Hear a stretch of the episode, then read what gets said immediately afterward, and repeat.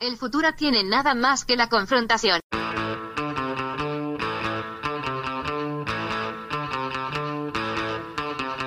Hey, welcome to Unpopular Opinion. I'm your host, Adam Todd Brown. I used to write a bunch of weekly columns for a bunch of internet places, and I would use those columns to put forth all sorts of crazy opinions. Then I would come on this show to defend those opinions. But now, I just watch college basketball. Joining me today, he is my co host on an Unpops Network bonus podcast called Pod 6, a podcast about the films of Spike Lee. He is also a music producer who has a bunch of albums you can listen to, and he does a bunch of intros on this network. Ladies and gentlemen, Sliceberg Slim. Also joining me, she is one of my co hosts on another Unpops Network bonus podcast called Trend Pony Clickety Clack, Clickety Clack. That's where we talk about movies, music, TV shows, things of the like. You should listen to it sometime if you're not. Ladies and gentlemen, Jen Scott. It's going to be a great show.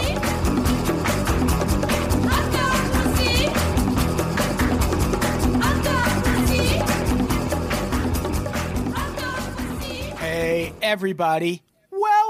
Welcome to Unpopular Opinion. I'm your host, Adam Todd Brown.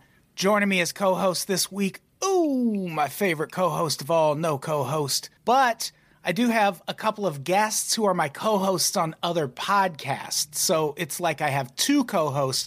I'm just very territorial. So in my mind, no co host today. But Jen Scott's here from the Trend Pony podcast. Clickety clack, clickety clack. Hello, hello. That's Jen's It's new me. voice. Hello! I have changed since you've last heard me. I've now been going to vampire school. Jen is the Elizabeth Holmes of this podcast. Just overnight, much deeper voice for no discernible reason. We love it. Is she the Scientology lady? No, she's the Theranos lady that Oh, scammed Walgreens and half the military out of billions of dollars. oh, I know Theranos. It's like Thanos, but it's not at all. No, not even sort of. Hey, Sliceberg Slim is here too, my co-host on Pod Six, the podcast about the films of Spike Lee. Sliceberg, how's it going? What's up, Adam? Pretty good. All right, talk about this Kanye uh, trilogy I just digested here. Yeah, we're this is a different sort of episode. I talk about documentaries all the time, but we don't usually at least not on unpopular opinion. We don't usually just dive into one single documentary for an entire episode. But when a documentary is four and a half hours long, we certainly can. You're lucky we're It's a not work shift. Yeah, you're lucky we're not going Yeah. through it beat for beat. This would be three episodes. Also, to be fair, Kanye himself is an unpopular opinion at this point. Kanye is a polarizing figure. That is for sure. And he kind of always has been, but yeah, especially now, especially since the Trump stuff, I think Yeah. that has gone a long way toward that. So, yeah, we're talking about Kanye West. We're talking about the Kanye West documentary that is on Netflix right now. It is a three part documentary, and the only reason it's not six parts is because each of those parts is 90 minutes instead of 30 minutes. Otherwise, this would be nine episodes, actually, if my math is correct. yeah. Three times three, that's nine. It's four and a half hours. That's long. There's a Tom Petty documentary out there that's six hours, but the Tom Petty documentary is six consecutive hours. Oh, just like two movies back to back. Yeah, they don't put like a, a fun intro every 90 minutes. Like this is essentially four and a half hours long. I think we all probably watched it mostly back to back. No, maybe not. Jen, you watched it as it came out, right? I watched it as it as it came out, and then I watched it uh, last night and this morning back to back again because I'm not good at paying attention to things. So both, both, I did both. It's a lot. It's a lot to take in. Uh, Sliceberg, you said you got up at three in the morning to watch it. Yeah, I, I started around 3 a.m. and I just completed at 3 p.m. So 12 hours to watch a four and a half hour documentary. Yes. Yep, yep, that sounds about right. Yeah. I watched it last night and this morning. What did everyone think? I thought it was good. I thought it was good too. Mm. You didn't like it? I did. It's the last act three is like, It's so rough. You know, I guess because too he didn't he wasn't around Kanye a lot, so it's kind of like he's outside of looking at just like we are, so we kind of already lived through that, so it wasn't nothing really new in that, but just kind of glossing over all his kind of outbursts and rants and stuff. But it did show that he's a he looks like a diff- he's a different person. It's not the same Kanye. Yeah, I did feel like it was a little bit more about Coodie than it was about Kanye. Like, and that's all right. Like, I didn't know who the fuck Coodie was, and he's a really cool, interesting artist, you know? So that was like cool to find out about. I don't know. It was just like interesting to see somebody like go through the weird transitions of being friends with somebody who's mentally ill, also. Like, that was an interesting perspective. But yeah, I thought it was for sure more about Coodie and Kanye's relationship and the journey to fame that it was really about Kanye. Like you said, there was not like a lot of answered questions or anything. There's not a lot of insight. There's not much that we don't know that's presented in this documentary. I mean, and when there is, it's just like cool behind the scenes stuff that we wouldn't Yeah. have seen otherwise. Like to see an entire Kanye West doctor's appointment was just like that was I, that was maybe my favorite scene was just him interacting with someone that he cannot be Kanye West with. It's great. I loved all that. But yeah, Sliceberg's right. That third act where you would hope to get a little more insight into like the Trump stuff and his marriage to Kim Kardashian. By that point, these two weren't really getting along or talking. So he lost all that access. So it's just like clips from news mm-hmm. stories and nothing that we don't really already know. And it's him like being like, even when he is close to him at the end of it, just being like, this is uncomfortable and I don't feel comfortable filming it type stuff. Yeah. Like, that's the vibe. And like, that's respectable, but also.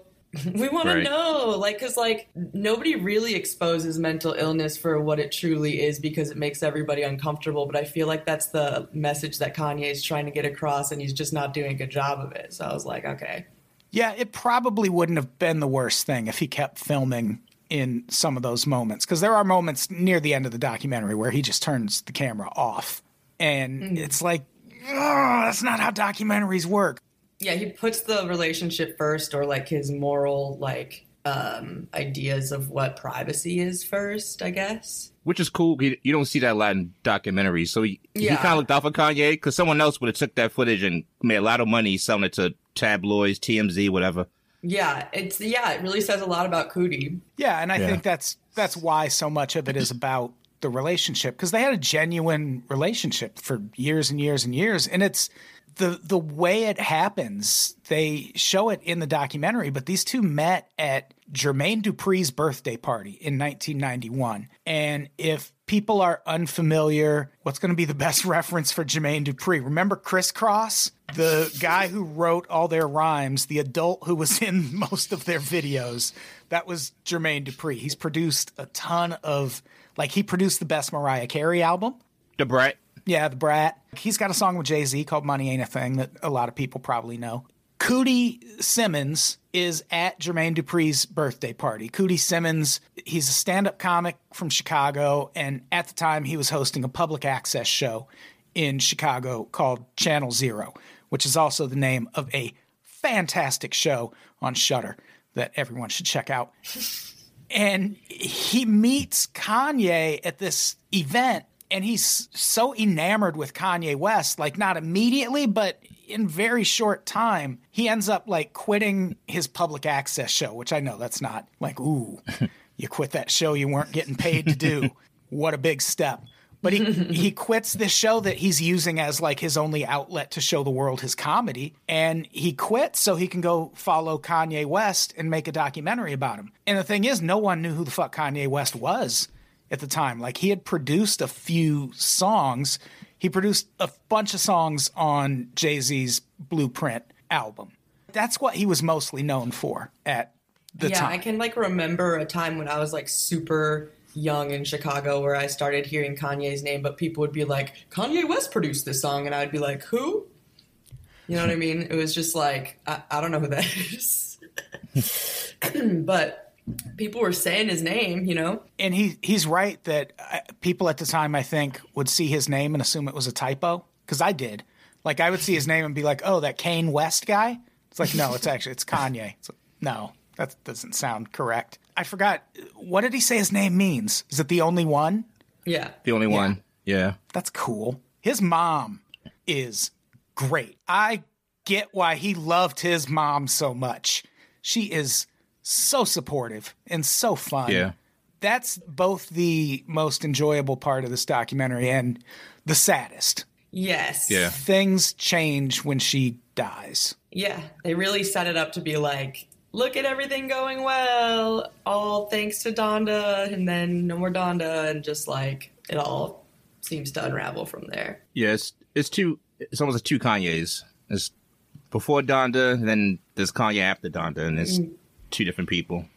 Yeah. the first episode, it's mostly about. I mean, I feel like it's almost kind of a trivial concern of his, which was he wasn't respected enough as a rapper. And it's like, yeah, no one talks about Eric Clapton as a singer either because he's very good at playing guitar. That's a terrible example uh, because fuck Eric Clapton, and I don't think he's that great at guitar. It's just everyone else I thought of can also sing, like Prince. So that doesn't make a good example.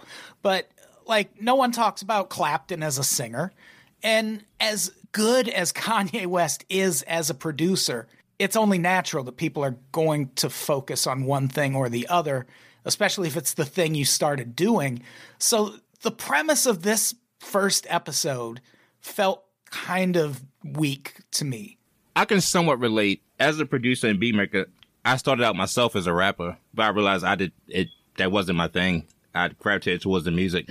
So Kanye always been kind of an inspiration to me as far as his production and beat making. Early on, I was I wasn't really a fan of his rapping, but he's kind of like the Bo Jackson. Like in rap, there's not a lot of great lyricists who can also produce great tracks. He's kind of like only one in that class because other rapping producers, kind of like Jermaine Dupri, I, Timbaland, like they're so so. Like Yeah. they they try to rap, but he's actually great at both. Yeah. It's not. He's like the only one in his class, really, as far as handling both sides of the music. Yeah, maybe Q-Tip. No, I would. I, uh, no, on production, he doesn't come anywhere close to. Yeah, I was gonna say I think I think of Q-Tip more as a more of a rapper. But see, I think that comes down more to the the controversy behind a tribe called Quest and who was really doing the producing. Well, that's a different podcast. Well, that's the podcast this is now. Mm-hmm. Welcome to a podcast called Quest, everybody. Surprise! Oracle. The stuff in the first episode about him not being signed as a rapper to Roc-A-Fella sets up just an amazing scene, which is the scene where he shows up at Roc-A-Fella Records and just starts playing the song All Falls Down for people, like against their will mostly. Like if he walked in your office and you had a CD player, he was going to put it in and play that song. And like he's getting varying levels of response. Like one woman you can tell at first is just not into this idea at all. The other one seems a little more receptive, but they both end up like someone walks in and is like, "Hey, we need you in the other room." And you can tell they like emailed someone and were like, "Can you come save me from this guy playing me his demo in my office right now?" Yeah, that's how you got to be though. He forced his way in. Like he forced them to listen, and pay him some mind. Like the idea back then, maybe now not so much, but the idea of a producer just it's like stay in your lane, like just make beats and shut up. So it's like it's mm-hmm. he was going against the grain, so he was really, really trying to force his way in there, like to be heard. Yeah, he looks genuinely hurt that he didn't come out of that with a record deal.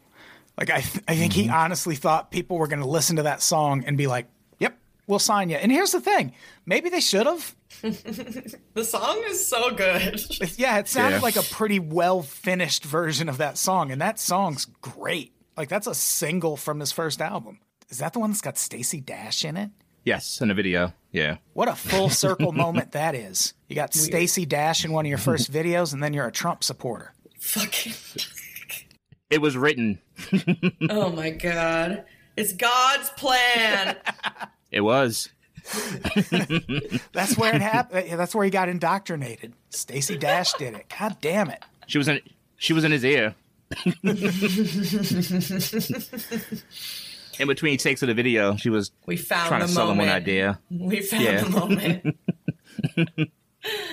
I love the analogy he makes when he talks about rappers approaching him and thinking that because they're so good at being a rapper that he'll just give them beats. Like they're so good, he's just going to want to work with them for free. And he says that's like going into a TV store and saying you watch TV the best. He's like, so what? I still sell televisions, and you have to pay me for one. I hate that. I'm sorry. As a producer, that happens all the time. Mm-hmm. Like, it's just people think, well, let's trade talent for talent. My raps over your beats. Like, it, it, it doesn't work that way. No, it's no. No.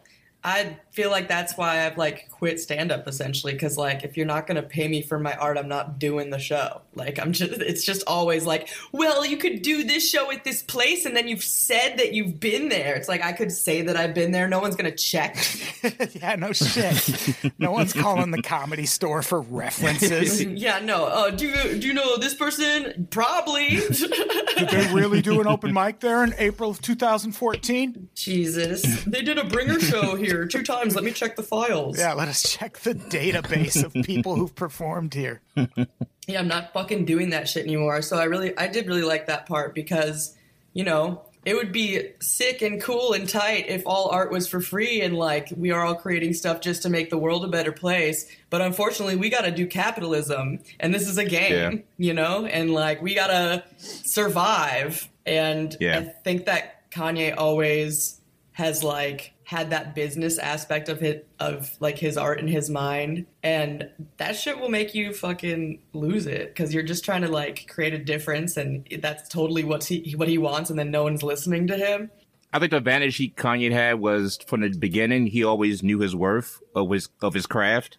yes which takes sometimes takes a while to learn. What you do is like the time you put into your craft is worth money. Like he, he knew for the jump that this is good shit and you're yeah gonna pay me. i feel like donda really was just like the dopest fucking mom Yeah. and like really enforced believing in himself and it's like it's incredible what you can do if you believe in yourself Yeah, and I Yeah. think some of the things that are presented as him having a big ego are really just him being confident in a not completely unhealthy way. Like there's I don't remember who he was talking to, but he was addressing oh, it was his mom started some foundation and he went to an event for it and she was like, uh, I told the crowd you would answer three questions and I don't know what they asked him, but he goes on this rant about how important it is to believe in yourself. And he's like,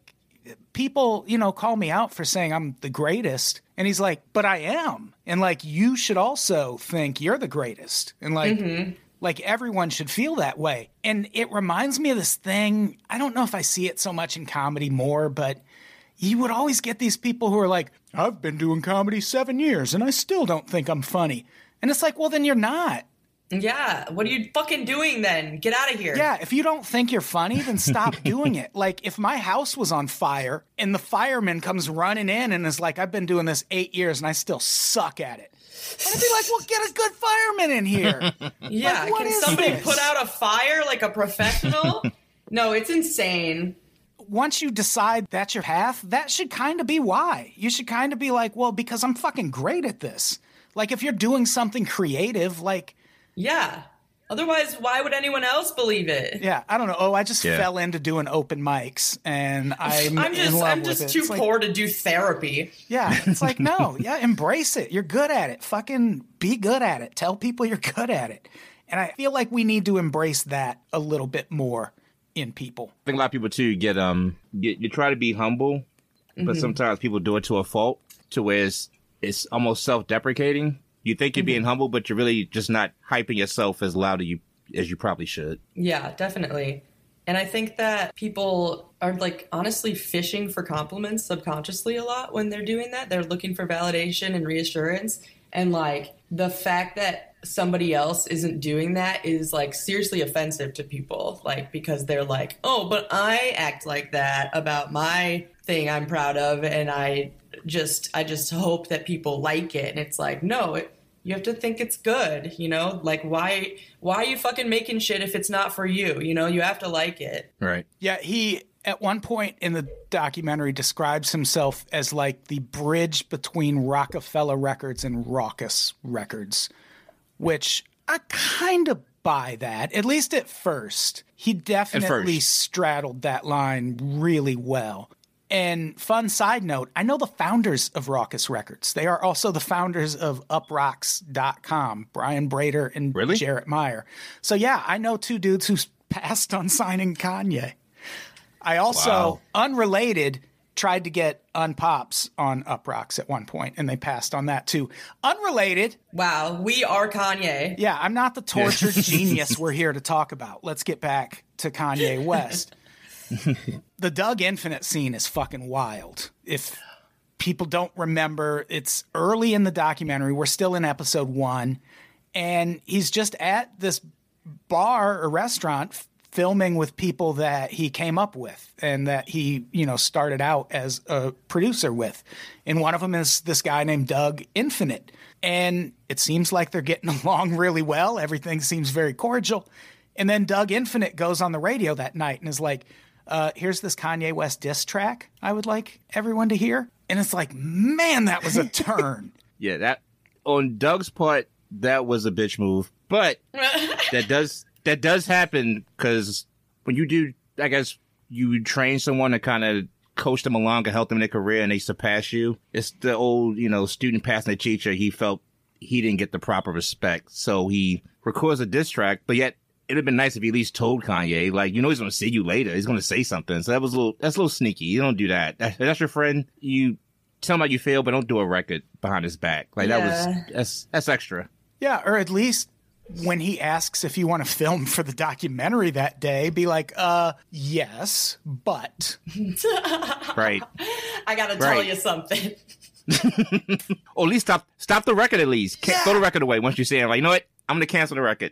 that's the thing. What bothered me about it is when he finally explains his issue to Kanye West, it's all because in this one interview, he felt like he mentioned this other producer named No ID as being Right. one of his influences, but didn't mention Dug Infinite. I hate that shit though. Yeah, like Yeah. you could just talk about it. Like you could just because Kanye West had a valid reason. He was like, I did, and they edited the article to be the way it was. Like I said, I mentioned your name, and they just edited that out. Like I mention you all the time, and like that really feels like a thing you could just talk about instead of releasing a whole Yes. song about. Could have been like, hey man, why didn't you mention me? I felt like I did a lot for you. And him be like, oh, I did. Boom. Yeah, Done. Right. problem solved. But like Kanye West kind of takes the high road in that situation because he just goes and talks to him and they work it out. Like, I'm going to be honest, I would have been like, fuck you. You could have just called me and talked about this, but you're making me look like an asshole. And it's like the first time Kanye West had been back to Chicago in a long time. Like it was this whole thing for him. And he ends up getting attacked by one of his best friends that he was just fucking hanging out with a few hours earlier. Felt very shady. right. But it also feels like a thing that happens a lot in entertainment. Yeah, and it it wasn't a good look for Dug, especially after Ye did the um he did the radio interview, clearing it up. So he came out the bigger person. But the fact they had that conversation at the car, that could have happened before the record was recorded. Dug looked like he was afraid he was going to get beat up. Very much, yeah. Dug he had- nearly crossed the line. He had a look of concern on his face sitting in that car. That's why he made up immediately. Yeah. He Yeah. was like, no, no, no, no, no. Let me explain. Like if they had been driving, he'd have been like, fuck you. I saw this like exact thing almost ruin a friendship like this month. Like almost exact like somebody I know got a shout out from a big account on an internet site and then because of the attention they like just quickly tagged a bunch of other people that we know and one somebody was like how could you not tag me? Ugh. It's like Yeah. oh, god, who even wow. It's always that one person you forget. Yeah. That is that is just entertainment in general. Like the entertainment industry. it's so disturbed like just like w- work on yourself then you know like be be somebody that you're gonna be remembered to be tagged when that's the thing or like who cares who cares Yeah. And it sucks for Dug because now he pulled that stunt so early in Kanye's career. Like you could have been a part of. That. Like it's just he fucked himself up really just doing that because I'm mm-hmm. sure Ye never. Ye seems the kind of person that never forget that kind of shit. So he's he probably never called Dug ever again for music. No. Yeah, probably. Yeah, because when he falls out of contact with the guy making the documentary, it's not because they really have a falling out. He just like gets so famous that he like stops dealing with the guy.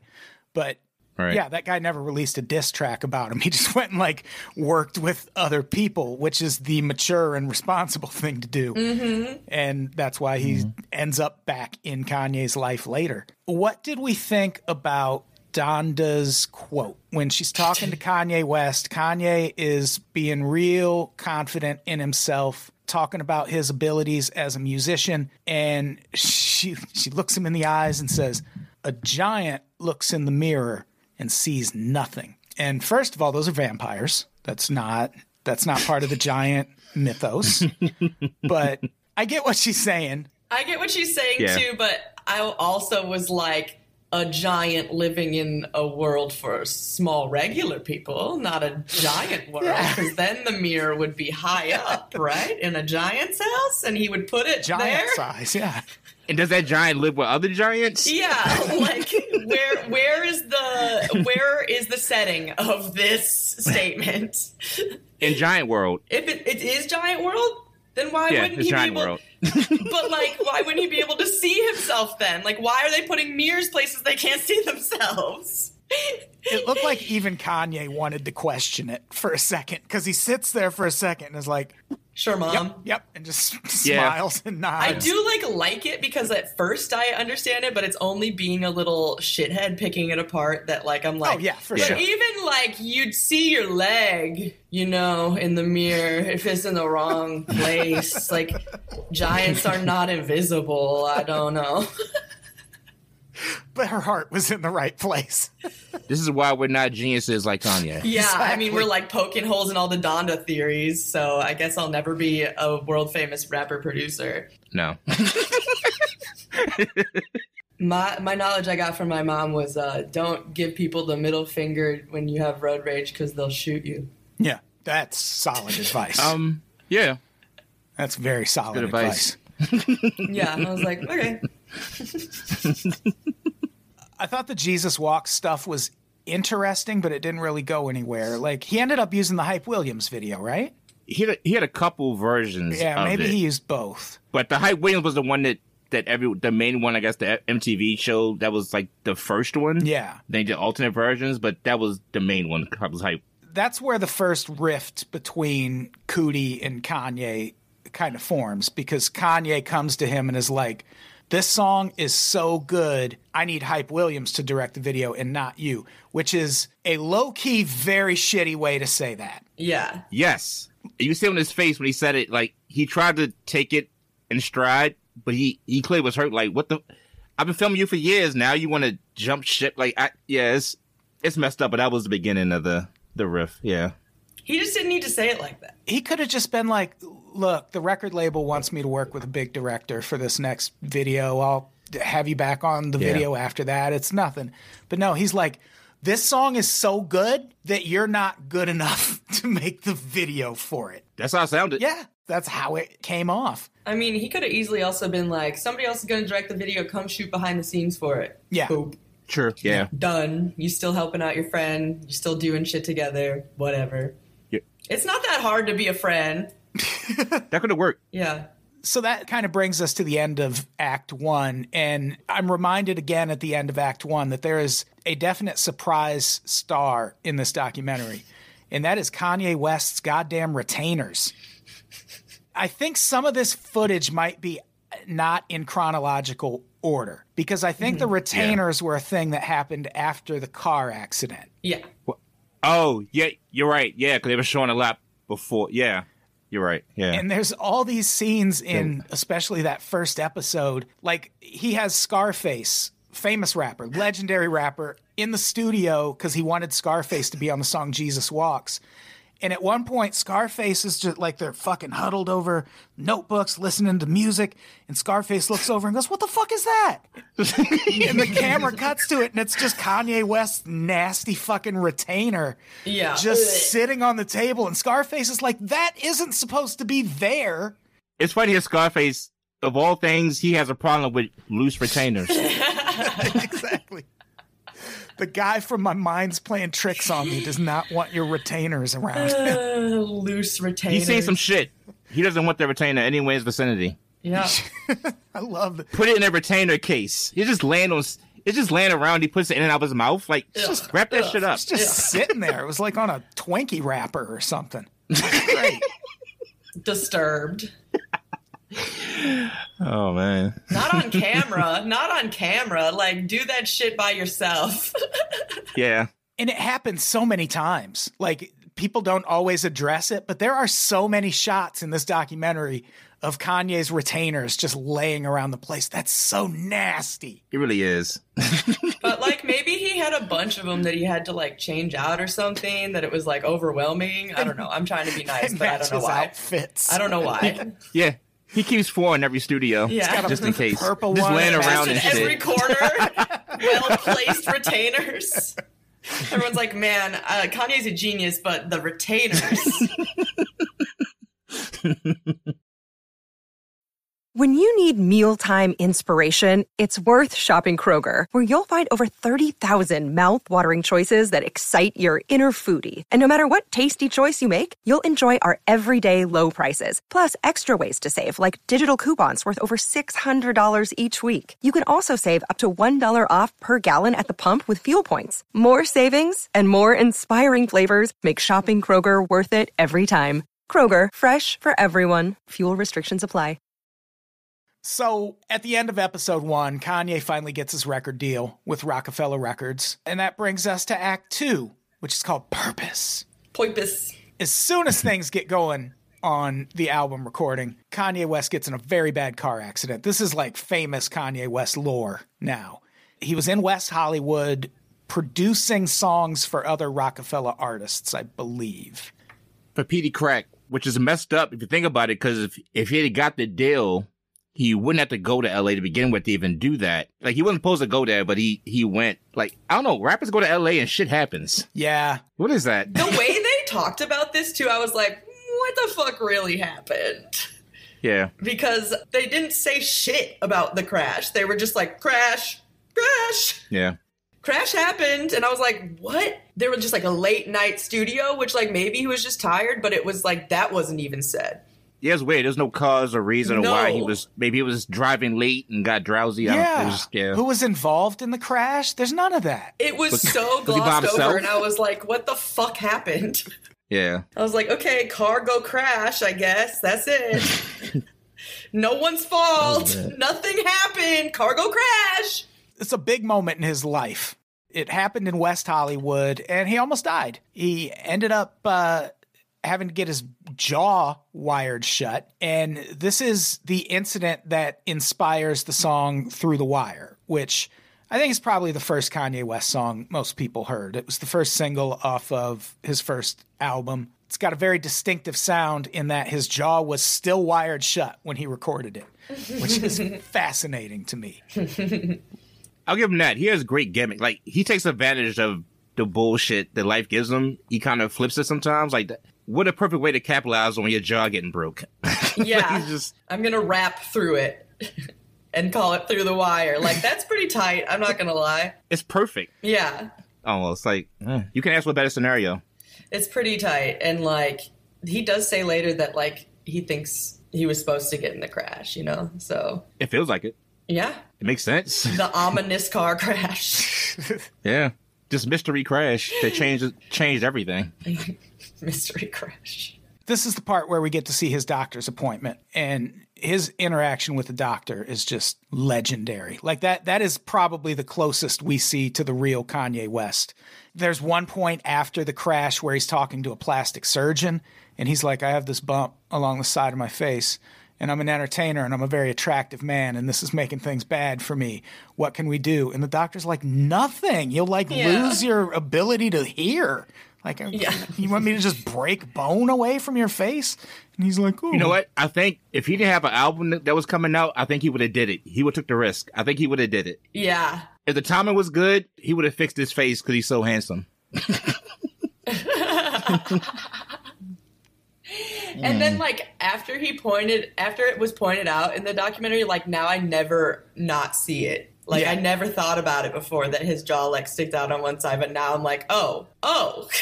It looks like he has the mumps a little bit. Yes. His, his yeah. his face looks so swollen, kinda. Yeah. Yeah. It's like Like but one side, yeah. I tell you what, Yeah. I'm never going to forget from this part of the documentary. After he has the wire removed from his mouth, it's just sitting over on the, the table with all the other medical waste, and someone goes to throw it away, and Kanye West goes, No, no, no, no, no, no. My mom wants that. And they go to clean the blood off, and he goes, No, no, no, no, no, no. She wants it with the blood on it. My mom collects that kind of stuff. And it's like, what the fuck was Donda getting up to in her spare time uh, that she's collecting bloody medical waste? She loves him. you save baby teeth, you bronze the shoes, you save locks of your baby's hair when your child's in an accident, you save the um, the visage and the wires. You got like a little baby book of your child and all the, the shit they've been through. Yeah. She's I get like, it. one day I will rebuild him. She could have cloned him. She's like, I've got all the tools I need just in case any of the things that already happened happen. Yeah, that part was wild. I also love the part where they're in a restaurant in Los Angeles trying to impress a table full of UCLA students because there's a famous rapper in the room. It's like, man, this is LA. Kanye West could walk in that restaurant today and half the crowd is going to act too cool to even notice he's there. Like you'll get a little more reaction, but not like we see Don Cheadle at Rite Aid here, baby. Like this LA's different in that way. I think people would tweak the fuck out if Kanye walked into a restaurant right now. I'm like, I don't maybe. buy that shit at all. Nice, nice I don't know, man. but all right. That one dude was still doing his homework. He didn't give a Yeah. fuck. Yeah, yeah. Like, They definitely that's nice. didn't care. I'm trying to study. Yeah, I was like, these UCLA students were so fucking over it. They were like, can we do our homework? Like, you guys are cool and all, but like, we we came here because the library was full. Here's the thing. I love Jamie Foxx. I love Jamie Foxx. I'm just I just I fucking love Jamie Foxx. I love the the footage of him filming or him That shit was so fun. recording Yeah. with Kanye West. He's in this a couple times because he was also on Gold Digger. Man, Jamie Foxx. Like, if I could be friends with like any actor, I might pick Jamie Foxx. He just seems like a fun dude to be around. Yeah, he seemed cool. He seemed uh, really chill when he were um, doing ideas for slow jams. I thought it was fascinating that even at this point, Kanye West was having to like borrow and sneak around to get studio time just to make his album. Yeah. because Roc-A-Fella had signed him, but he got in that car accident. So then they were like, all right, well, your album's on hold now. And it's like forever? He only broke his jaw. Like he's going to recover Right. from that. Jesus. He's been shelved indefinitely. Yeah, they're just like, uh, never mind. It's almost like once the car crashed, they, oh, he was an accident? Let's put that back on the shelf. Yep. That's not coming out ever. Over it. you think he died or something? Yeah. Or would he just Maybe they tried him? to kill him. Maybe that's why. They were like, we don't want to come out with this album. Let's kill him. And he survived. You know, it does feel they were stalling, so they like they were dragging their feet on, on giving him what he needed. So I love starting conspiracy theories. We've made a huge mistake. We must kill Kanye West so we don't have to release his album. He'll be too powerful and run for president one day. Somebody said from the future and warned us. so somebody told Dame Dash. That's why Dame was dragging his feet. Jay Z could just run against him and probably win. That would be so fucking weird. I do like all of the studio footage of him recording that first album that's I in do too. this second episode. The part where he raps for Pharrell and the Neptunes is very awkward at first. It's the thing he does a lot. Like there's there's scenes where people clearly want to leave for the night and he's like, "No, wait, let me just rhyme for 15 minutes first before you go and you tell me how impressed you are and then you can leave." but then he plays uh what song does he play for Pharrell. Was it? Was it Through the Wire. Jesus walks It's Through the Wire. Through the wire. Through the wire. Yeah. And I did like that because Pharrell was pretty huge as a producer even by then. And Kanye West was, and, and the thing about Pharrell, he's also a producer and an artist. Like he's not great as an artist, but he's passable. So this was Kanye West being like, okay, well, look what I can do in that capacity. It reminded me there's this scene in this old Bob Dylan documentary.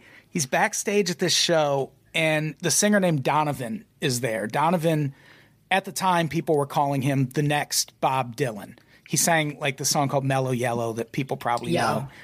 And so Bob Dylan has been hearing people call this guy the next Bob Dylan. And he meets him backstage and he's like, Hey, can I play you a new song? And he plays him the song called It's All Over Now, Baby Blue, that I think is about Donovan. Uh, if nothing else, it's better than anything Donovan ever wrote, but it also has a line in it where he says, The vagabond who's rapping at your door is standing in the clothes you once wore.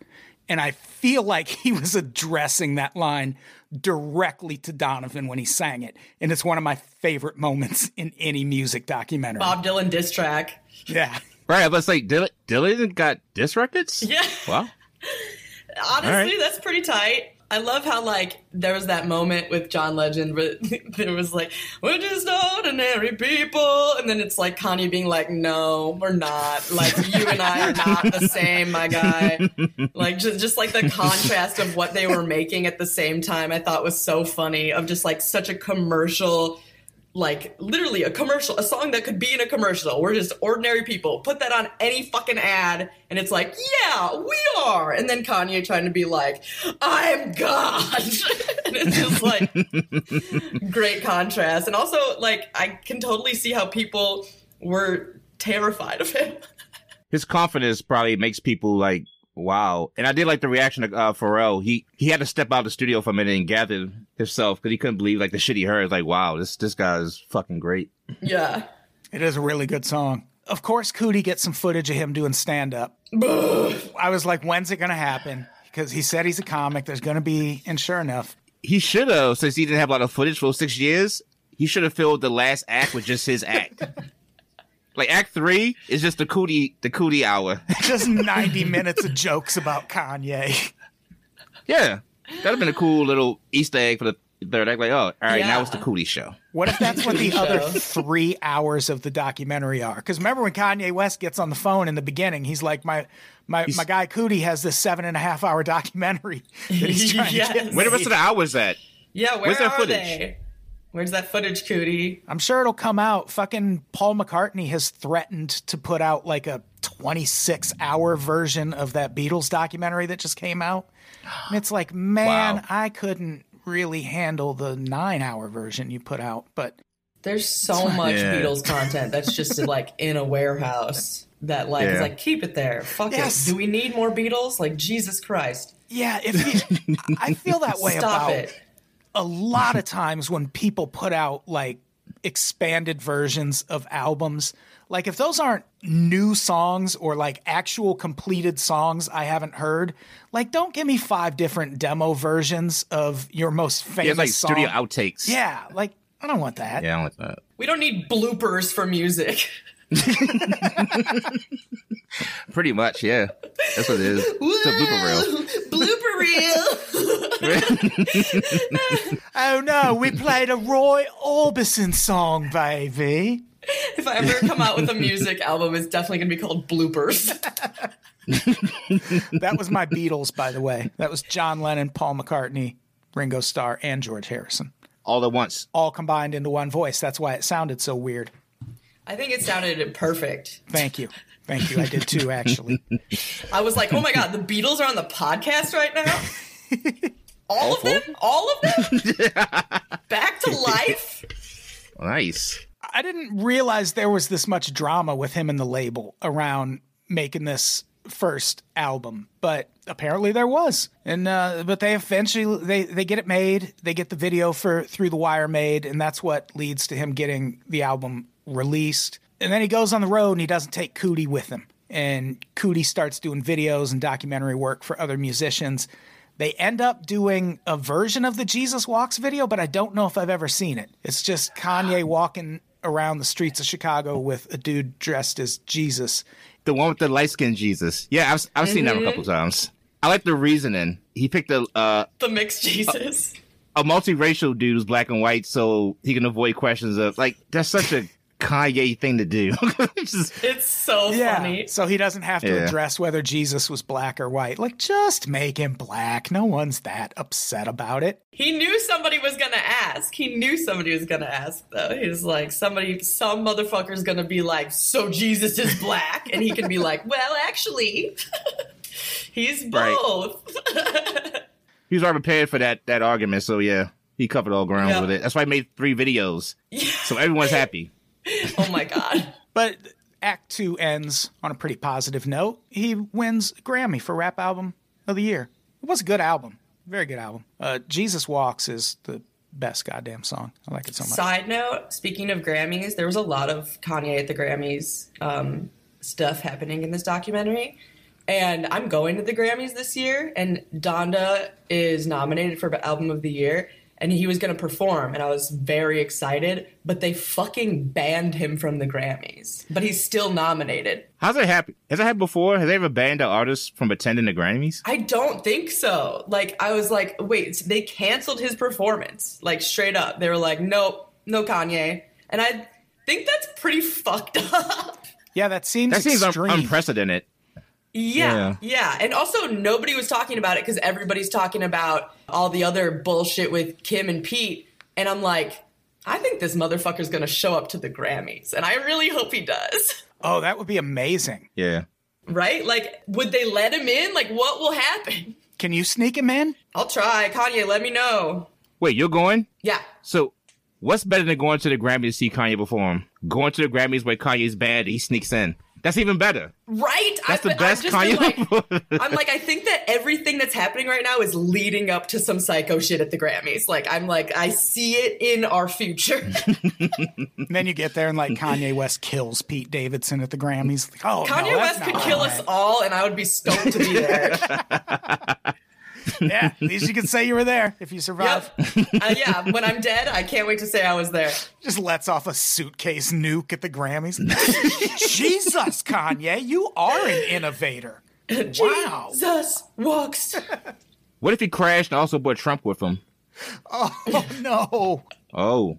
Um. Yeah. It, it, it would it would be awful and it would be so entertaining. The world is over. Yeah. It is. We're we're mostly done. Yeah, yeah, yeah. So like I like I, I stand by my statement of if Kanye kills us all at the Grammys, It's fine. whatever. So now it's on to the last episode, the final act, Act Three, Awakening. Can we talk about how much it bothers me how they wrote the titles of these episodes? The act part, it's all in lowercase letters, including one, two, and three. Those are three three lowercase i's. You know how that works. Colon, and then the name of the episode in all caps. So Act Three, Awakening. And listen, I still own an iPod. I use it all the time, and I'm very neurotic about the track titles and the album titles being punctuated and capitalized properly. I will go back in and change that shit if I pull up a song and see that the title, like even if just like the second word isn't capitalized and it should be, I can't do it. I have to go fix that. It has no, it's not like I stare at the screen the whole time I'm listening to music. So it shouldn't bother me, but it does. And this bothered me too. No, you're you're right. I thought it was just me, but maybe it's a Pisces thing. Are we all Pisces? Oh, that's oh, you right. too? We are all Pisces. Nice. I love that. Niceys. Just the most unhinged people to talk about Kanye West. the only people willing to talk about Kanye West are Pisces at this point. That makes sense. So, final episode, Act Three. Seems like Kanye and Coodie are drifting apart a little bit. That's after the Grammy wins. That is a bummer because it means Coodie's camera is not rolling for things like Kanye saying George Bush doesn't care about black people on live television, which is still one of the most astounding and refreshing television moments of all time. You will never see Mike Myers or Chris Tucker be more real than they were Yeah. in that moment when that happened. I wrote a paper about that moment. It was magic. I love Mike Myers' face. His reaction. It was like a, a delayed reaction, and he's like, "Oh fuck." yeah. Chris Tucker too, because they cut to Chris Yeah. Tucker after that, and he's he also like looks over for a Oh. second, like I'm supposed to just talk, like I'm supposed to be Chris Tucker now after that. All right. Hello, I am Chris Tucker.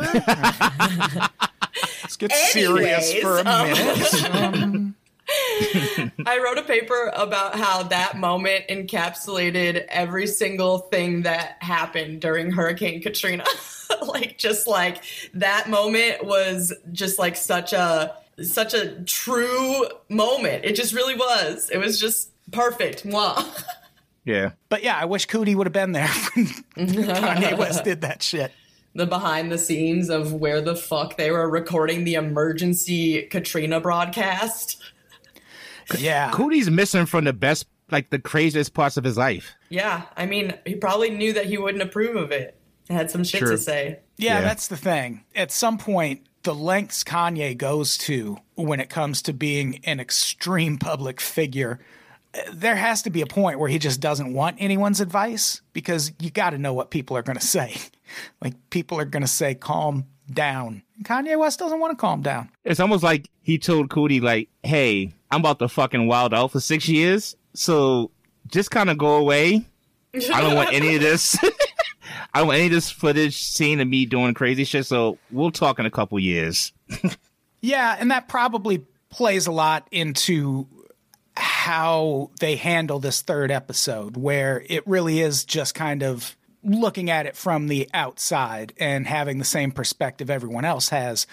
And like the parts where he turns the camera off, that has to be him just trying to keep that balance going because at any moment Kanye West could have been like, "Yep, fuck this. None of this can come out ever." And then we would have just been reading articles for years and years and years about that mythological 7-hour Kanye West documentary that's going to be released someday. And then by the time they released it, no one would give a shit. There would have been like 10 other Kanye documentaries. Who knows? this story feels it's it's weird it's a documentary, but almost like it's still being written. Like he's he's nowhere near being done. So it's like this is like almost like a, a midway point in his career. Like he's got a lot of other crazy shit to do and music to make. This is like only the tip of the story. Mm-hmm. Yeah, I mean, he's still so young. Like when I was growing up, there was this thing where rappers were always like, "Man, I don't want to be rapping when I'm 40. Like I, I want to be retired and like I'm not. This is a young man's game. Not if you got shit to say. Yeah, that is not True. the thing anymore. Like Jay Z mm-hmm. is like 70. Fucking Kanye West, I think, is in his 40s. Eminem is in his 40s, I think, or the the clone that they replaced the real Eminem with. The clone of Eminem is I think yeah is close is almost fifty. So, speaking of the relationship with Coodie, there's a real bummer of a moment where they they briefly reconnect backstage at the Grammys in 2006, or it's an, a Grammy after party, and Kanye just keeps calling Coodie the wrong name because this documentary is produced by Coodie Simmons and what's Chike's last name? God damn it! I forgot the other dude's name, but that was he did that deliberately. That was Yeah. That was so hard Uh, to watch. that was a power a power move unnecessarily against your boy. Like I, it's almost a way of saying I'm too big to even talk to you right now. I'm gonna purposely call you out your name three times. Like I don't know you. Like it's it it was a dickhead move. He did. I don't believe. I don't buy. It, he was drunk. Like he knew what he was doing. that No, wasn't a good look. yeah, and also it's that same thing that we always end up talking about, Adam, where it's like just because you're drunk doesn't mean you're not going to act the fucking way you would, you know? Yeah. Like he just uses an excuse. I think Right. what happened is he the first time he did it, it was an accident, and I think he was genuinely offended that the guy like sort of called him out about it. Yeah, yeah. Like how dare you correct me on telling you And he telling me what your name is? And he, I don't think he even corrected him. I think Kanye corrected himself, and the guy was just like, "Yeah, I was gonna like not say anything." And then from there, Kanye is just calling him Chike the whole time. And yeah, it's such a bummer. Ugh. It's so hard yeah, it to wasn't, watch. it wasn't a good look. Yeah, it was Yeah, so hard was to watch. I was just like, why? Why? Like, come on. And yeah, he said by the following year, he didn't even have Kanye West's phone number anymore, which is crazy to have someone following you just Every day, throughout yeah. your entire life, every day with a camera for that many years. And then you're just like, Yeah. nah, I'm over it. Like, I don't get it. It's absolutely wild. And uh, that brings us to 2007, which is the year Kanye West's mom died. I thought that was more recent. So do I. And I was like, whoa, time's fake. It's before the um after she passed, he did the um 808s and Heartbreak album. Yeah. Yeah. Shit, about shit 15 years ago. Wow. Yeah. What Yeah. the 15 fuck? years. Yeah, I was in high school when Donda died, which is crazy to me. Wow. Yeah, I was surprised seeing that it was that long ago. It does seem way more recent. Yeah, I, I could have sworn it was like in like after 2010. Yeah, and that's where things really take a turn. Like Coodie points to this as being the point where things get different with Kanye West, but I think if someone laid out a timeline of events in front of anyone and was like, "All right, which of these things do you think changes Kanye West for the worse?" You're going to point to his mom dying in 2007. So, not that surprising, but it's definitely the part where he and Kanye West lose touch for a long, long time, like six years or so. Yeah. And again, that's unfortunate because it means once again the person documenting Kanye West's life is gone for a really important part of it, which is him dealing with the death of his mom. But also, do we deserve to see that? Yeah, I don't know. It also the way they portrayed it made it seem like when he was around for filming after his mom's death that he just wasn't dealing with it. Yeah. That he was just and like who knows if that's what's true or um, whatever. Be- But like relatable content for me when my mom died, my brain just like fucking turned off for two years. So it's like weird. Grief is fucking weird. And I could see if like you're just surrounded by yes people and no one who's actually gonna tell you when you're being fucking stupid about shit that your like grief brain could just like dive too deep into that, you know? Yeah. I think also too his um his mother seemed to be the one person in his life who was his voice of reason, his uh Jiminy Cricket, if you will. Like Yeah. once she was gone, he was just set loose to just indulge in all kinds of crazy. Like he just he had no he was he was lost. So he just was doing anything. He probably kept working to keep busy, not not to dwell on the pain of losing his mother. So it, we're probably seeing now everything he held in all the time. It's probably now manifesting itself now into what he's become. Absolutely. Yeah. And we got the My Beautiful Dark Twisted Fantasy album out of it. Oof. Love that album. Good album. My favorite Kanye album. This Yeah. whole yeah, Yeah. same. This whole documentary, I was like, man, he writes such fucking good songs. Though. he does. He's so good. Jesus Christ. He's so good. Even the stuff like some of this later stuff. I've never heard the Jesus is King album because by then, like all the Trump stuff, I was like, man, fuck Kanye West. I've heard like the other ones since, and I'll probably go back and listen to it. But he was playing stuff from that, and I was like, that's really good. It's a that really fucking, good fucking joke song. track that he dropped, I listen to all the time. Do you guys remember that? Poopity Scoop? That shit? Oh, Oh, yeah. shit! Yeah, I that listen one. to that all the time. Like, it's such a fucking fun song. Like, legitimately. How do we feel about all this, all the Sunday service stuff? Oh, it seems very culty. Do I want to go? Yes. It seems, yeah, it seems a little culty. There's that scene where he's in the studio talking about like putting the Bible first above everything else. And I cannot get a gauge on whether the room is just way into what he's saying or if everyone's like, holy shit, he's Is he talking to. Jerrod Carmichael in that? I think he was. And Jerrod's like, Oh, yeah, that might have been Jerrod Carmichael. Yeah, and I'm like, this is the perfect oh. person to have shown reacting to this because Jerrod was just like, not so sure, bud. You know what? I think he's been such a dark place and probably seen so much fucked up shit in the music industry, and sometimes you, you need to cleanse your soul. So I think he's we got to deal with Kanye just kind of getting the shit out of his system. Let him, let him. Let him do this. Let He's him trying to maybe kind of come back. Yeah. yeah. Let him let it run its course. We'll take some gospel albums. You know, he'll Kanye will come back eventually, but let him let him just deal with what he's dealing with. I'll tell you this it's a great way to get a gauge on how many real fans you have. Like, how many people are going to stick with your music and with you through anything. Like, again, not to bring up Bob Dylan again, but here we go. He did the same thing in the late 70s. He, for a while there, got super duper religious, but also Slow Train Coming is a really good album and one of his better late 70s, early 80s albums. So a lot of people just stuck with him. They were like, all right, sing about Jesus. It's fine. You're Bob Dylan. So it's kind of a purge in that way. Like you're really shaking off a lot of fans that uh, maybe weren't as uh, staunch of supporters as everyone else. One also, I think it's interesting because, like, I personally will go to a fucking church if I know the gospel choir is dope, like, just to see the gospel choir. And I feel like he's trying to make that experience for people who don't want to go to church, maybe, or something, or like want to have a different kind of experience with religion. And I, like, don't hate that, you know? Like, gospel choir fucking slaps. Yeah. Um, Right. But I, I just like think that to be completely honest all of what he's acting like towards kim and his family right now is the shit that's unacceptable that is not brought up at all in this. How much of that had happened by the time the documentary was done, though? yeah i don't know. I don't know. And like i don't i don't want to hear about the kardashians any more than anybody else does but i was just like shocked at what an afterthought they were in this documentary but it was about Coodie like i said so that might have been like a legal thing, like because the Oh, Kardashians right. already have cameras following them around all the time, and it seemed like this only got to like late 2021, maybe like or like Yeah. into 2021.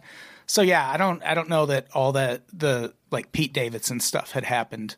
Oh, definitely not. But like, I'm talking about like fuck Pete Davidson. I'm talking about like putting his family on blast on Instagram during this divorce instead of like you know doing doing the thing where you just like keep something private and like Yeah. I, I I mean it, it just encourages violence of women because of Kim Kardashian cannot avoid a man like she has all the resources in the world so like what what is that fucking statement on how we treat women's safety you know Yeah.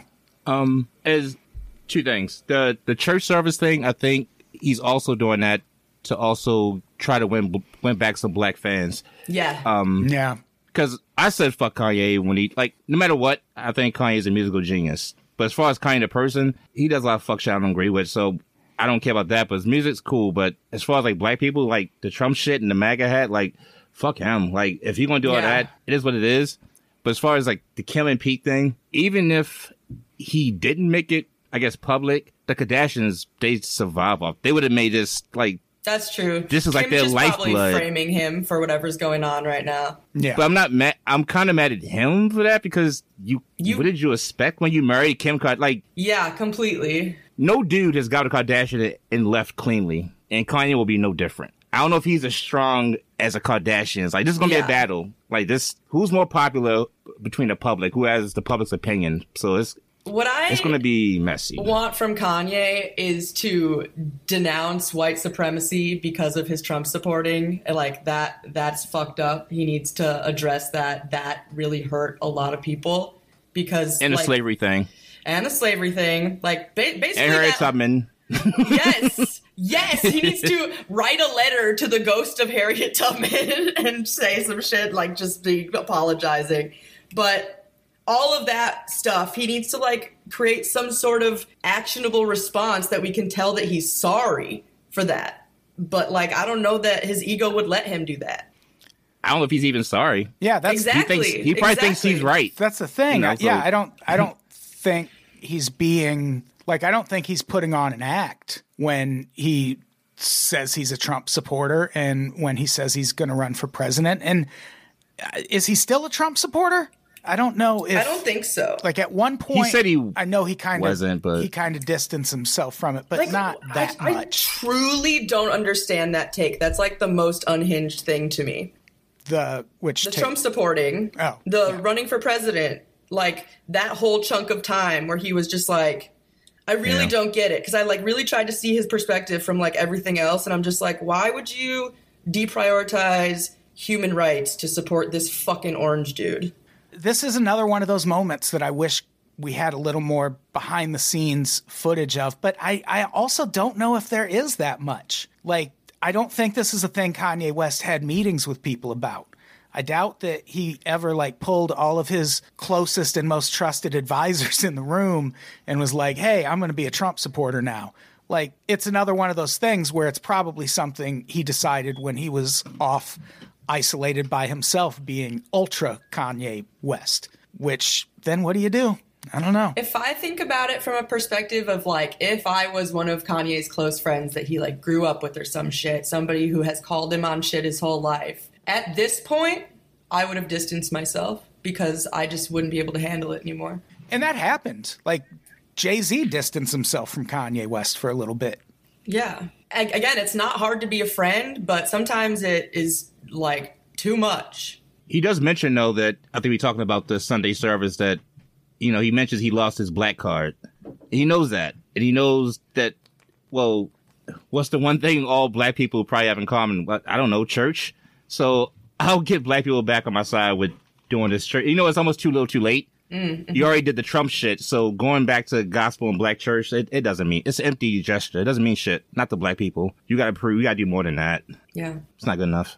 And with as vehemently anti-abortion as he was with his campaign pitches when he was running for president, he really was. It seemed like he was maybe trying to scoop up a conservative audience that he didn't have before. Yeah, he really thought he was going to do something with getting all these fucking MAGA hat people on his side. Hey, why did he wear what when he gave that his speech about abortion and running for president and about him being almost aborted? Why was he wearing that out? Why was he wearing a vest that says like? Why was he dressed? so I don't know. Maybe he wore a suit I don't know. he dressed as crazy as he was talking. yeah, was he like wearing a bulletproof vest? He I was think like, so. It looked like it, yeah. Or it was And meant it says to security, look like, like one. yeah, man, I don't know. It was also like, what was that press conference? Everyone's standing and he's just screaming at a group of people. I was like, Yeah. what is this? When did this happen? Like, it looked like one of those step and repeat backgrounds. I was like, did someone hand him a microphone at the wrong event? Like, what is happening? He's at the Webby Awards, just Yeah. starts ranting about running for president. Not nominated for anything, just saw a red carpet and was like, this is the moment. He bought tickets. like, dog, how the fuck do you not give me a Webby? Yeah. Yeah, that's another thing we don't see much of is like the Taylor Swift stuff. Like we see it, they obviously reference it, but that's one of the problems with this documentary is as much behind the scenes access as we get to Kanye West, we don't get it when we want it. It almost feels like the first two acts are the actual documentary, and the third one is kind of like a clip show hmm. that we all live through. Like, it's almost filler. Bloopers. Yeah. Yeah, it's the bloopers. It's the outtakes. Bloops.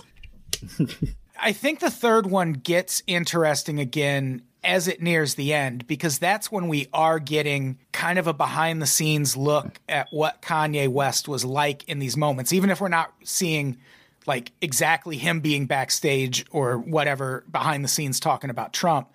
Like there's that phone call with Rick Rubin where it's a perfectly normal phone call all Kanye West had to do was, fu- and I, I mean, his relationship with Rick Rubin, I'm sure is fine. I think they worked on music together or are working on music together. But he's having this phone call with Rick Rubin, and Rick Rubin goes, "All right, man, excited to see you." And Kanye West is like, "Well, actually, the word excited can have some negative connotations." And he goes on this rant about why you shouldn't say excited, and he goes. So I like to use the phrase energized instead. And Rick Rubin's just like, all right, motherfucker, bye. All right. You know what? It's, it's you know how you say we men men men like mansplain shit. Kanye yay explains every fucking thing he's doing. Like we get it.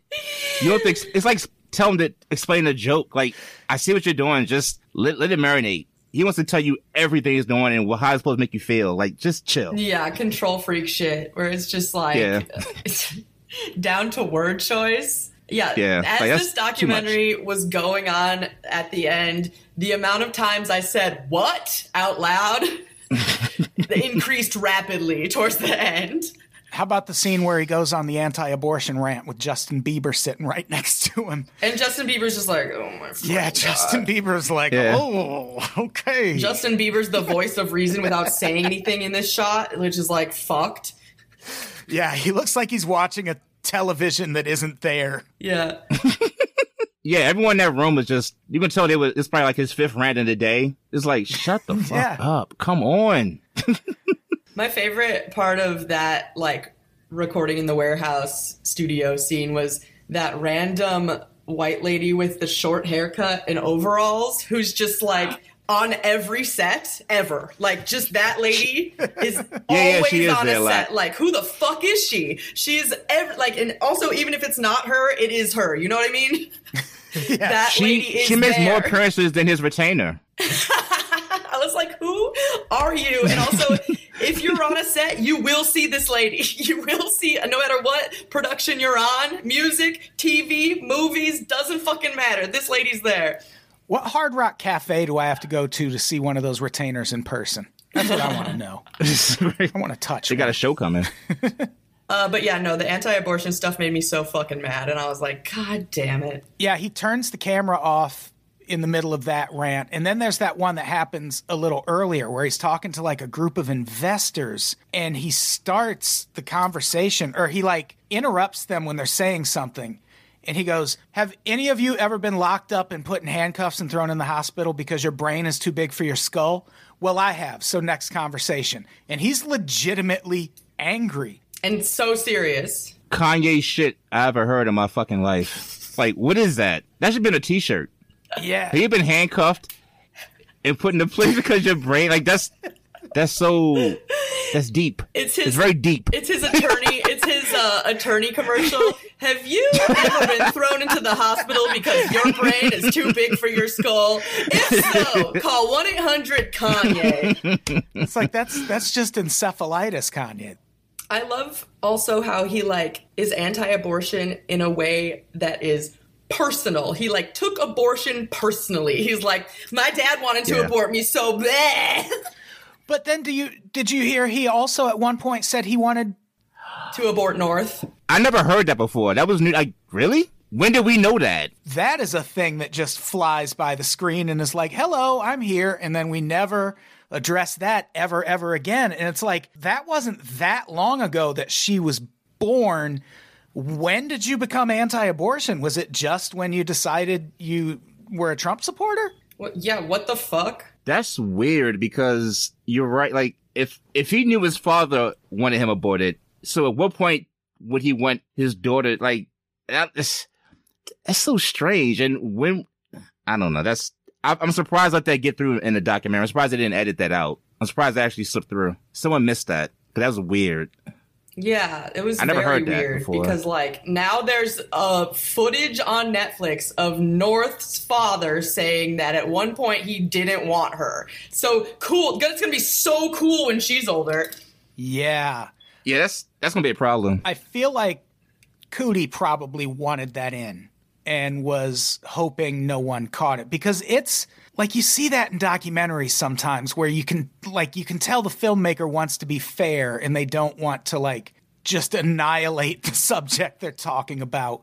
But also, that's a pretty big admission that I mean because he's in this press conference sobbing because he says his dad wanted him to be aborted. But wouldn't that press conference have also happened after North was born? Yes. Yes. Very weird.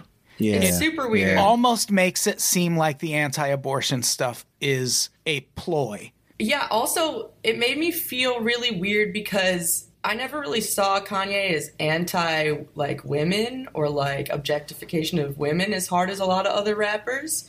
Um, there's like, you know, just hints of it here and there from like the culture and whatever, but I never thought that he was like outright objectifying women. And then I was like, no, wait, Kanye doesn't just objectify women, he objectifies everyone. Like, he literally doesn't see people as people, he sees people as something to manipulate. Like, the audience has now become a part of his art that he's making, and he thinks he can decide how people are gonna feel about shit when, like, that's not how art works. Yeah, it's one thing to make art, but you can't tell people how to take it in. Right. And for the statement of I'm anti-abortion because I could have been aborted, that's like that makes no sense. Like just just because your existence wouldn't have happened that that is the most important thing. It seems like he's saying, "Can you believe Kanye West was almost aborted? Like, what if the next Yeah. Mm-hmm. Kanye West is?" A, and it's like that's not the argument. I think you're supposed to be making here. I feel like that line where he says he wanted to have North aborted is like low key the most fascinating part in this documentary. And I don't know why it's not being talked about more. Like we couldn't have all heard it wrong, right? No, no, we We definitely. are that. Yeah. So like that's such a shocking bit of information. Like It seems like a char- character too. I mean, just like I know he's older, but this is Kanye after the hospital stay. So didn't he also? I remember reading about it. Didn't he get like sh- shock therapy and shit too? Like, did he fuck him up? Is that the same dude? Yeah, I don't Like- know. He did. Ha- yeah, he had that that weird breakdown and was hospitalized for a while. I think it was 2017. Yeah. And yeah, Yeah, 'cause- sh- But he's not been the same since. The Kanye that like I remember from you know the first album and shit is like somebody that in my mind was trying to stand up for all people, like and and like communicate art and like that you can believe in yourself to all people, and that's like a great message. And now I just feel like, what the fuck is the thesis here, my guy? yeah, and it's Yeah.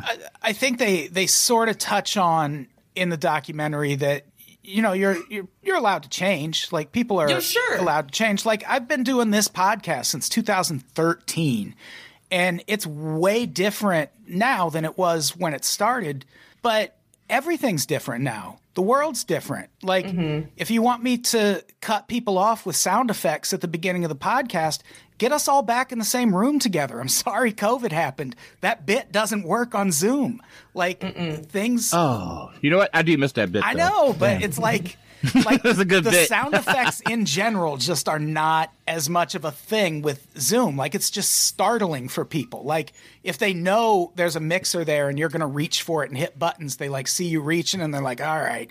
But mm-hmm. on Zoom it just like catches people off guard and it like stops people from talking when they're talking and it's it, it just doesn't work. And like it's not the only thing that's changed about this podcast. Like we didn't ever really talk about politics, but I'm sorry, fucking Trump ran for and won the presidency.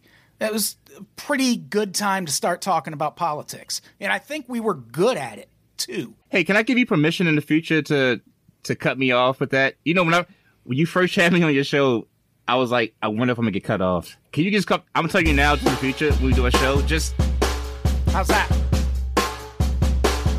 Right? Hell yeah!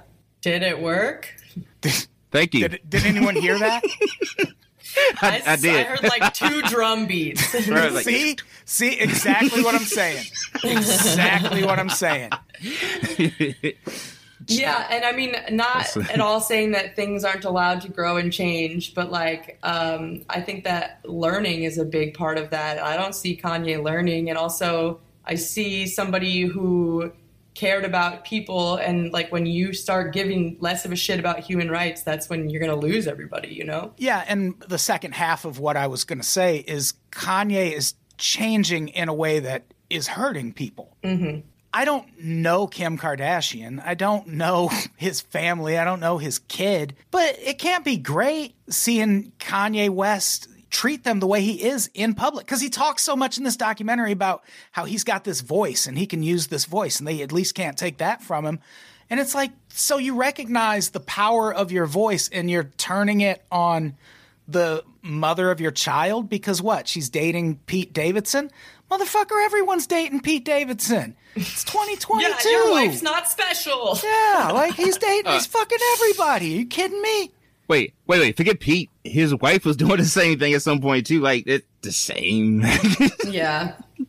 Yeah, it's just it's a it's an ugly turn of events. And like the the Trump stuff isn't great. Like yes, people are allowed to change, but people are also allowed to respond to how you change. Like I, there are plenty of people that don't listen to this podcast anymore because of how it changed. That's their choice and I respect that choice. But if you're changing in a way that amounts to you supporting a fucking fascist, people have a right to respond to that. So that is a thing I didn't like the documentary doesn't explicitly say that, but I feel like it hints at that. Well, yeah, he's he's not the old Kanye, but no one's the old Kanye anymore. And it's like, yeah, but there's a difference. Right.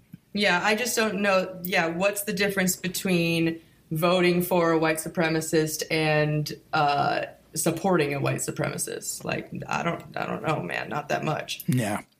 I think that's why they call him crazy because I guess as a as a black man to move in the space of hip hop, he just for three years he did everything you can do to not be accepted into hip hop. Like he just did the most non rap shit ever. It's like as a black person, like just me personally, I don't know if I would go back to Kanye as far as like giving a fuck about him personally, but I care about the music he made. Yeah, but as far as the dude and his space in hip hop and respecting him and all that, like I'm I'm out. Now I'm yeah. sorry he's dealing with what he's dealing with, but like that's the bid he made laying that shit. You know, that's it is what it is. But the music's good. Yeah, I feel like you could say the same thing about 50 Cent, but I I mean it with all my heart that I don't think people care about 50 Cent's music the way they care about Kanye West. No, definitely not. Like if I Nah. like I could say, "Oh, I'm going to boycott 50 Cent music because he because he did the same thing. He came out, he like tweeted a thing in support of Trump and eventually like kind of rescinded it, which is the same thing Kanye West did. The difference is like I'll be sad if I never listen to Kanye West music again, but 50 Cent I don't fucking care whatsoever. Like it's not the same kind of disparity. I didn't even know that 50 Cent did that because, like, again, it's 2022. I'm not talking about 50 Cent. Yeah. It's not happening. You know what? I don't buy that abortion thing. You think it was an all an act? Yeah, it just if you look, I don't know, based on the documentary in the first few parts, it's just like where's that coming from? Like this wasn't the same kid we seen. Like it just seemed like unprovoked. Like what what is this? I think he was some kind of agenda there. Like it really seemed like that Yeah. wasn't the hill for him to for him to die on. Yeah, it was probably like a manipulation that did not work out. Not in his favor. No. Yep. what if let me just speculate a little more on Kanye West's health and mental faculties. What if the moment he changed was actually the car accident? Because a broken jaw implies that there was probably some head trauma of some sort, like that brain probably rattled against the skull a little bit. And we know from NFL players shooting themselves in the chest that there is a pretty direct line between head trauma and mental illness. In the case of football players, it's CTE.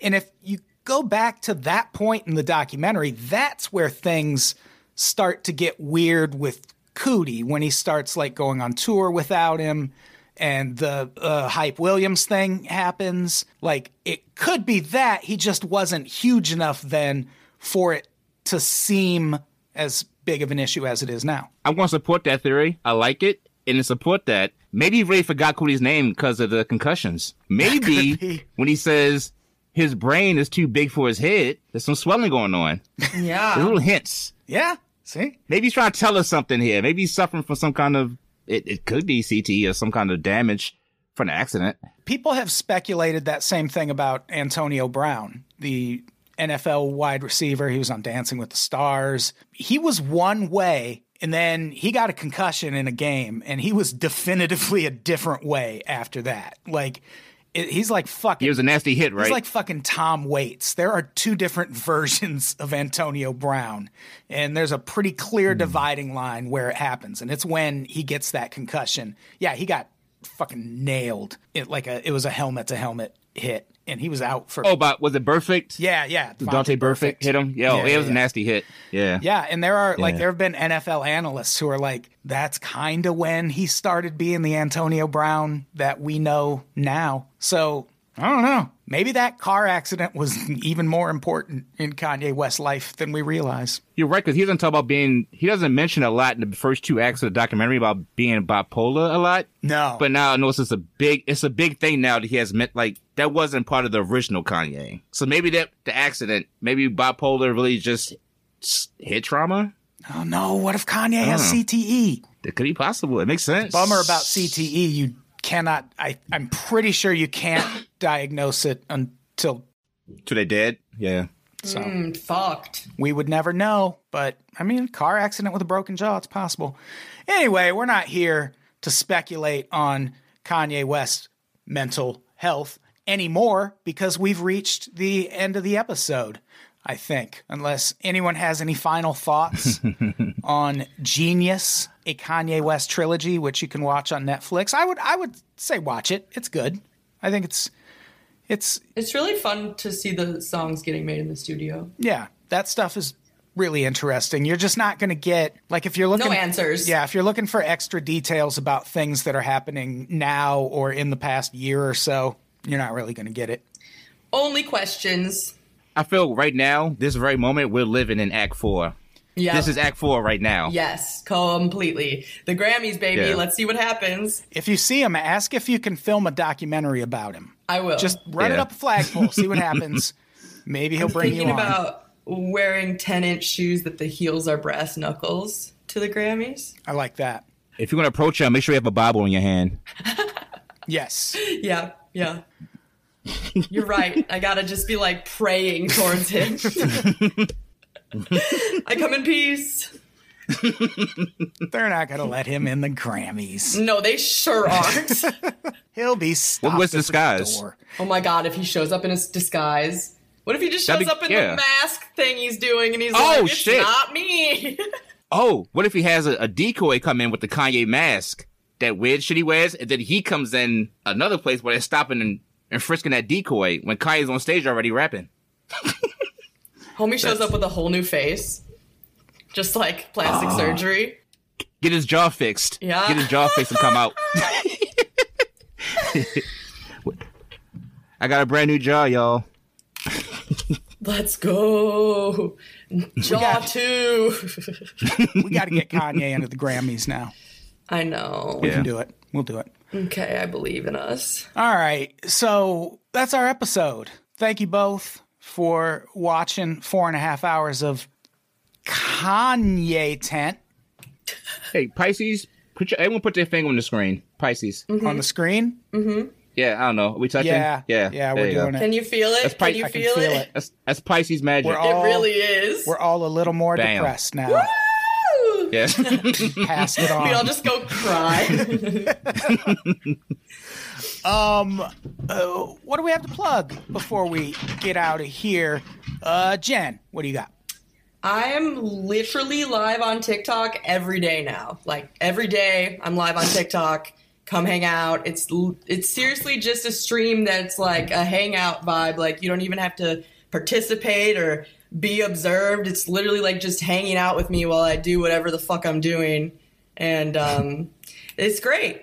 Where? So follow me there. Where- TikTok. Cool. Where? Just TikTok? Just TikTok.com, everybody. TikTok. Meet Jen. Meet Jen. It's the same as my Instagram. Sliceberg, what do you got to plug? Um, go get that new album out. I got. Uh, it's called She Her Too.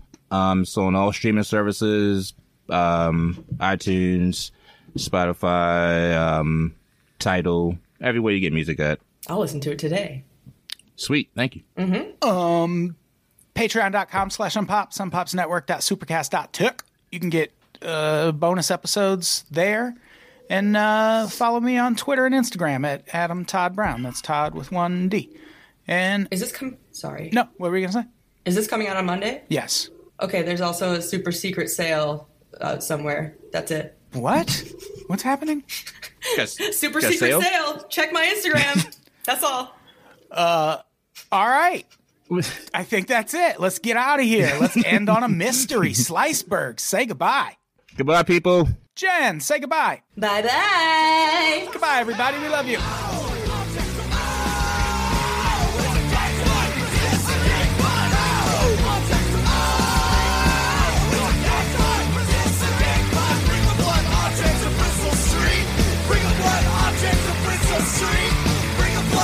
To Bristol Street. Bring the blood on dance to Bristol Street.